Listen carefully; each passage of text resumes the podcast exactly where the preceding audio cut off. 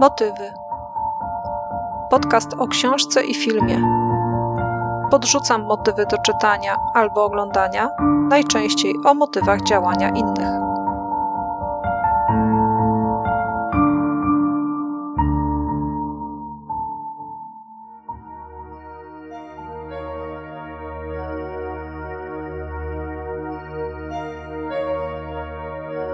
Helene Flood, psychoterapeutka.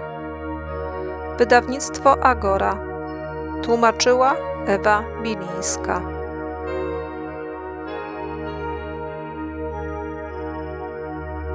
Jeśli wciągnęła cię pacjentka, musisz przeczytać psychoterapeutkę, pisali. Czyli o tym, jak przyrównywanie może zrobić więcej złego niż dobrego.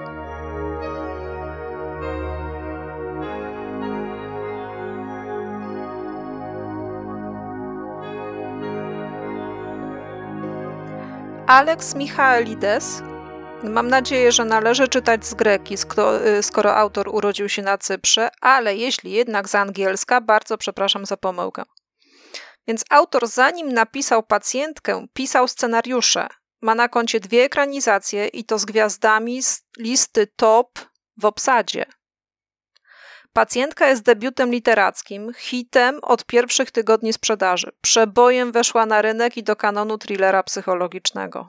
Myślę, że znają ją zarówno wszyscy miłośnicy gatunku, jak i ci, którzy na co dzień czytają inne pozycje, bo przez dobrych kilka miesięcy reklamy wyskakiwały niemal z lodówek. Nie robię więc podcastu, bo raczej nie trzeba jej polecać. Chociaż jako wzorcowy materiał do analizy, jakie składowe powinien mieć dobry thriller psychologiczny, byłoby warto. No nie wiem, zobaczymy. Dziś w każdym razie opowiem o czym innym, bo jednym ze skutków ubocznych, że tak to ujmę, hitów jest fakt, że natychmiast ustawiają poprzeczkę, do której równają inni. I o ile mówimy o innych autorach, to jest to bardzo wskazane i pożądane, by nie kopiować oczywiście, ale podglądać i się uczyć, szlifować też swój warsztat na przykładzie hitu. Dla autora hitu jest już trudniej, bo wydaje mi się, że gonić króliczka jest o wiele łatwiej niż utrzymać poprzeczkę. Oczywiście trzymam mocno kciuki za następne y, pozycje równie hitowe, ale sami rozumiecie, presja jest ogromna, ciśnienie takie, że nie wiem, czy sama zdołałabym tak od razu usiąść do pisania.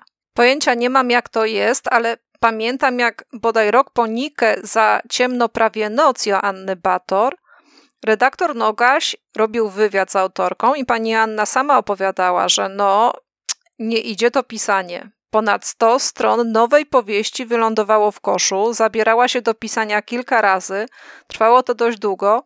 O ile jeszcze pamiętam, dziś to nie, pad nie, nie padła akurat ta przyczyna. Redaktor podpytywał, ale chyba nie wiadomo było, dlaczego jej nie szło. No, może właśnie gdzieś tam podświadomie zadziałał jakiś syndrom nagłego sukcesu.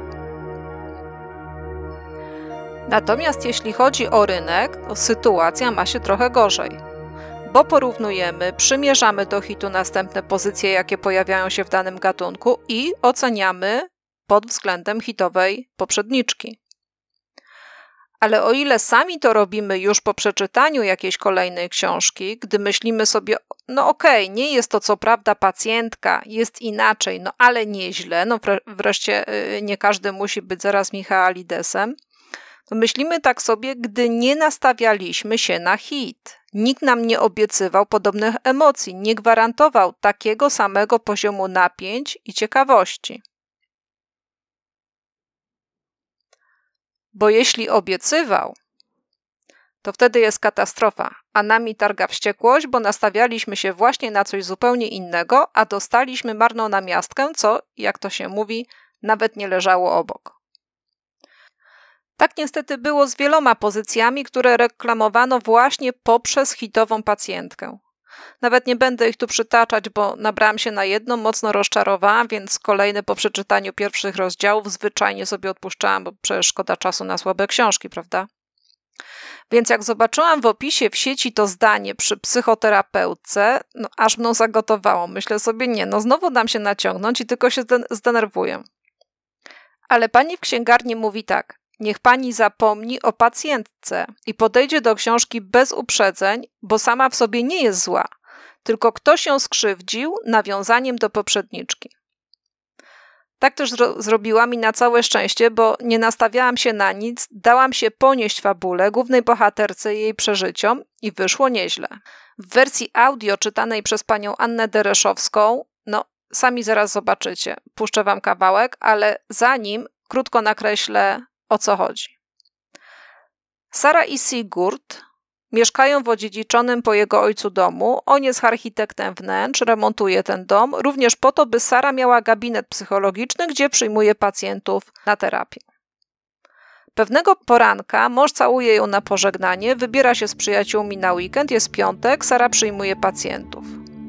Ale wieczorem przyjaciele dzwonią do niej z pytaniem, gdzie jest Sigurd, bo do tej pory nie dotarł. Sara zgłasza zaginięcie i od tego momentu dzieją się bardzo dziwne rzeczy.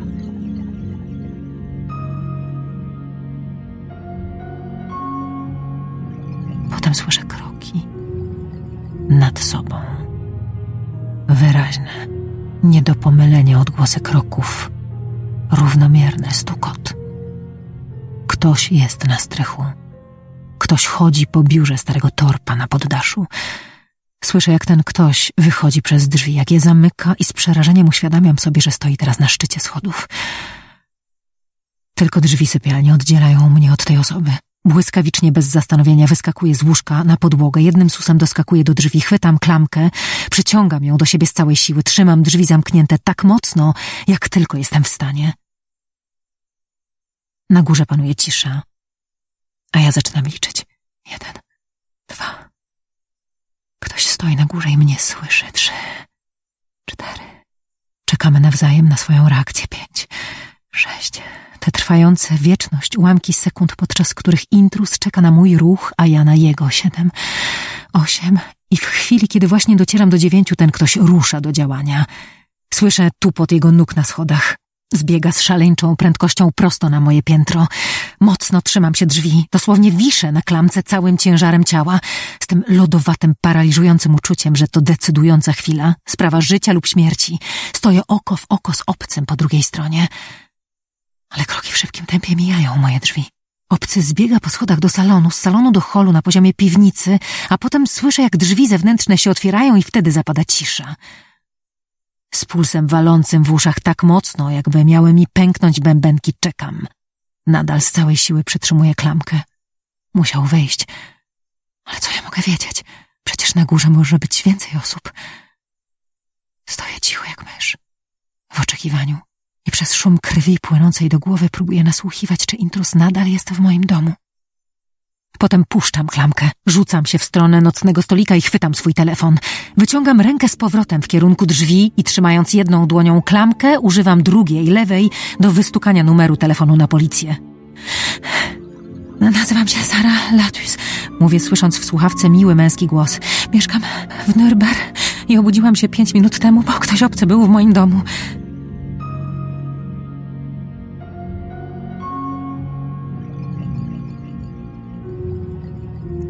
No sami powiedzcie, czy to nie wciąga? Nie ma klimatu? Owszem, brakowało mi tu kilku elementów. Na przykład wątku prowadzenia śledztwa przez policję. Myślę, że ich punkt widzenia na sprawę tylko podkręcałby naszą ciekawość, bo przecież też mogliby się mylić w wielu kwestiach, tak? A jeszcze poczytalibyśmy, jak dochodzą do pewnych wniosków, co tam się dzieje, co, co oni robią, żeby y, znaleźć sprawcę. Nie wiem, dlaczego autorka zdecydowała się na utrzymywanie tego w tajemnicy i przed samą Sarą, i przed nami. No, być może chciała zagrać tajemnicą, jak to w thrillerach bywa. Tymczasem po kilku scenach, gdy komisarz przyjmuje zeznania od Sary, i tak łatwo odgadnąć, co on o niej sądzi, za kogo ją ma i o co ją podejrzewa. Więc żadna to tajemnica, tylko wieczne zasłanianie się dobrem śledztwa a po drugie dałoby to autorce możliwość zróżnicowania scen, a tak my ciągle jesteśmy w historii ich małżeństwa, jej rodziny, jej myśli, wspomnień, stanów lękowych itd.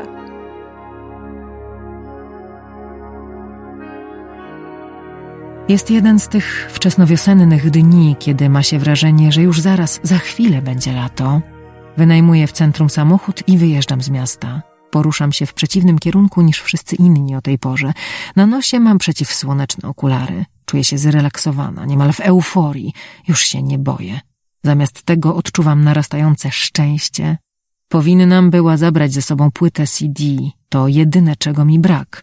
Ale zamiast tego włączam radio i pozwalam, aby kabinę auta wypełnił soft rock, a ja przemierzam w tym czasie tę samą trasę, którą prawdopodobnie jechał Sigur dokładnie tydzień temu. Jadę tam, gdzie to się stało. Nie pojmuję, jak mogłam wcześniej na to nie wpaść. Odwiedziłam Atkinsonów, rozmawiałam z jego kolegami, a mimo to nie przyszło mi do głowy, że mogłabym pojechać do domku. Może nie jest to jakiś szczególnie przemyślany plan, ale dobrze jest czuć, że się działa. Miło jest również odzyskać poczucie bezpieczeństwa. To bezpieczeństwo zapewniłam sobie sama. To ja zadzwoniłam do Arilda. To ja zeszłam pod drzwi wejściowe i znalazłam bojkę. Co prawda w plecaku leżącym na siedzeniu pasażera mam nóż kuchenny, którego od kilku nocy nie wypuszczam z rąk, ale czuję taki wszechogarniający spokój. Wiem, co robię. Jestem w trakcie odzyskiwania kontroli. Wyłączyłam dźwięk w telefonie i nikomu nie powiedziałam, gdzie jadę. Zadzwonię do Ginderszena, ale dopiero później. Najpierw dotrę tam sama. Słońce oświetla mi drogę, połyskują wody Tyrifjorden. Nikt nie może mi nic zrobić. To jest ciekawe, ale gdyby to poprzetykać, byłoby bardziej dynamicznie i przez to bardziej atrakcyjnie dla nas. Mielibyśmy lepszą frajdę z czytania. Teraz jest dobrze. Po prostu, no, nie powala, bez rewelacji, ale nie jest też słabo. To zwyczajnie dobra książka na jesienne wieczory. W sieci są różne opinie, są też i ochy, i achy, być może pisane przez osoby nieczytające wcześniej pacjentki, co tylko potwierdza moje i pani w księgarni przypuszczenia. Gdyby nie podejście marketingowe, oceny byłyby wyższe. Nie nastawialibyśmy się na coś, czym ta książka po prostu nie jest, tylko dali szansę na pokazanie, czym w istocie jest.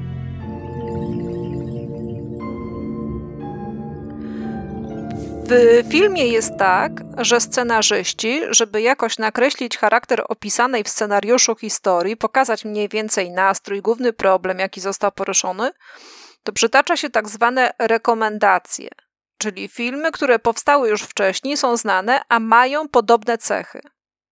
To taka szybka wskazówka, czego czytający może się spodziewać, jakie mieliśmy intencje, co mniej więcej chcieliśmy w scenariuszu osiągnąć. No bo w ramach jednego gatunku można opowiadać w bardzo różny sposób. Mówimy o tym w każdym podcaście. I tak na przykład 7 i Podziemny Krąg to thrillery jednego twórcy, Davida Finchera. A jednak jak różne są to filmy. Milczenie owiec też thriller. I Wyspa Tajemnic Martina Scorsese na podstawie powieści Denisa Lechana też. Ale klimat już zupełnie inny, prawda? Więc rekomendacje są takimi drobnymi wskaźnikami, podpowiedziami, ale zarówno scenarzyści, jak i producenci albo reżyserzy, którzy czytają potem scenariusz, doskonale wiedzą, że rekomendacje nie oznaczają, że z tego scenariusza ma powstać taki sam film, że autor nie pretenduje do bycia drugim Czakiem Palachniukiem. Nakreśla tylko obszar, w którym jego scenariusz się obraca. Niektórzy producenci a może nawet reżyserzy, nie chcą rekomendacji, bo nie chodzi im o to, by się wzorować i robić drugie incepcje. Jeden Nolan w zupełności wystarczy. Lepiej jest poszukać własnego klimatu, może nawet i gatunku. A przede wszystkim rekomendacje funkcjonują tylko w wewnętrznym obiegu. Później nigdzie na plakaty ani do sieci jako, jako zabieg marketingowy wspierający sprzedaż filmu już się ich nie używa. No ale zdanie, jeśli wciągnęła cię pacjentka, to musisz przeczytać tę książkę, no nie nosi znamion rekomendacji. To wprost obietnica, że będzie tak samo genialnie.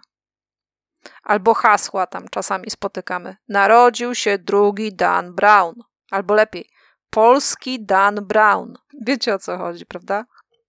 No bardzo szkoda, że tak postanowiono promować psychoterapeutkę jako, jako książkę równą pacjentce. nie jest jej następczynią. Pisana jest zupełnie inaczej.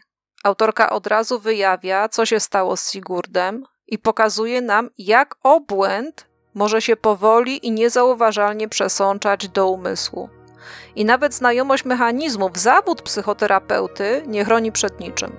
No przed chorobą wiadomo, że nie chroni. Chodzi raczej o rozpoznanie, oddzielenie rzeczywistości od fikcji, zaufanie do siebie i własnych zmysłów, racjonalne postępowanie i poddanie się diagnozie, e, dia, diagnozie przez innego specjalistę, jeśli sami nie wiemy, jak to rozczytywać. Jeśli traficie w księgarni albo w bibliotece, zachęcam do podejścia do niej na chłodno, pomijając obietnice i oczekiwania. Wówczas się nie rozczarujecie, bo psychoterapeutka jest dobrą książką, chociaż nie jest pacjentką.